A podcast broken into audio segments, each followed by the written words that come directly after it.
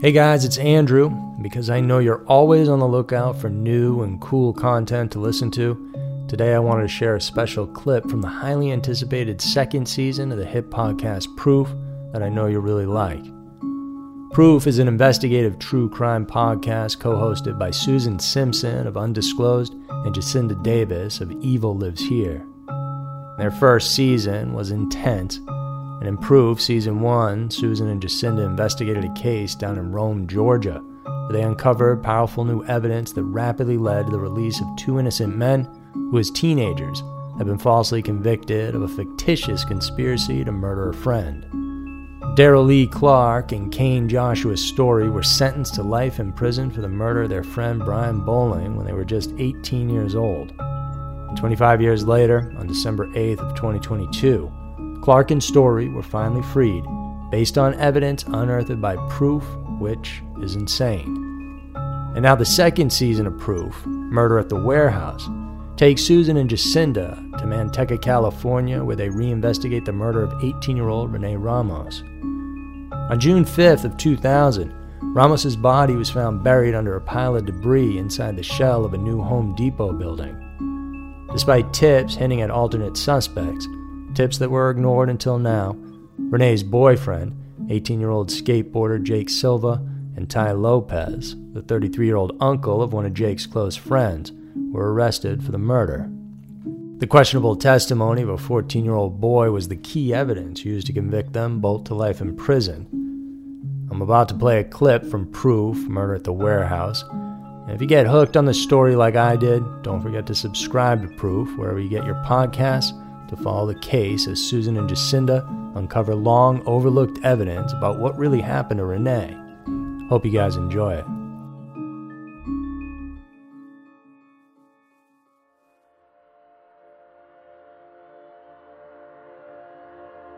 This is the missing poster that I made the night that I found out that she was missing. And I just remember we drove all over the place. We were just putting them everywhere. It was June of 2000 in the small town of Manteca in California's Central Valley. Amber was just finishing up her junior year of high school, and she was looking forward to a summer of hanging out with her friends, including her best friend, 18 year old Renee Ramos. Then that Friday, the phone rang. It was Renee's mother. That was like the first thing that Donna said when she called me. She said, Jake says Renee's missing. He doesn't know where she is at. Jake Silva, also 18 years old, was Renee's boyfriend of nearly a year.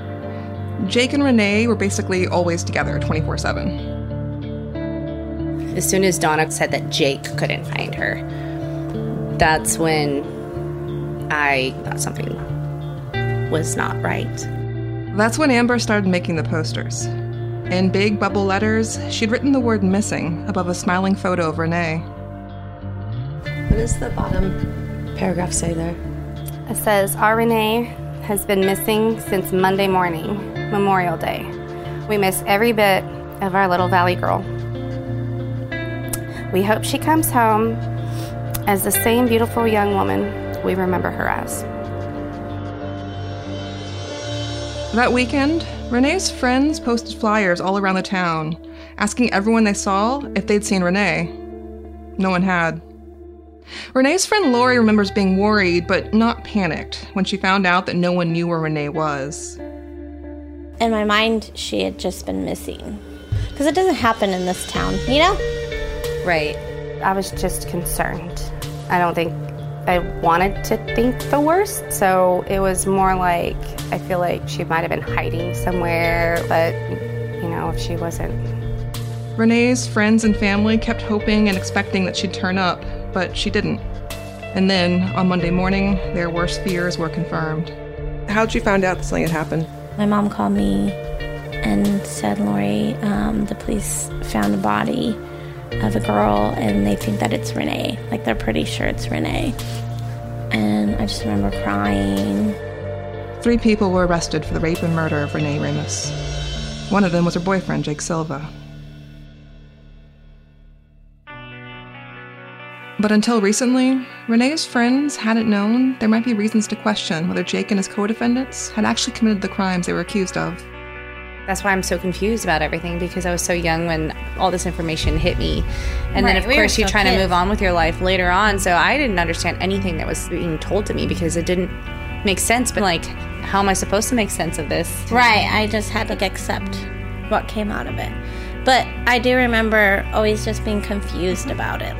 All the evidence and everything that was brought up to the surface. I literally remember asking myself, so what really happened?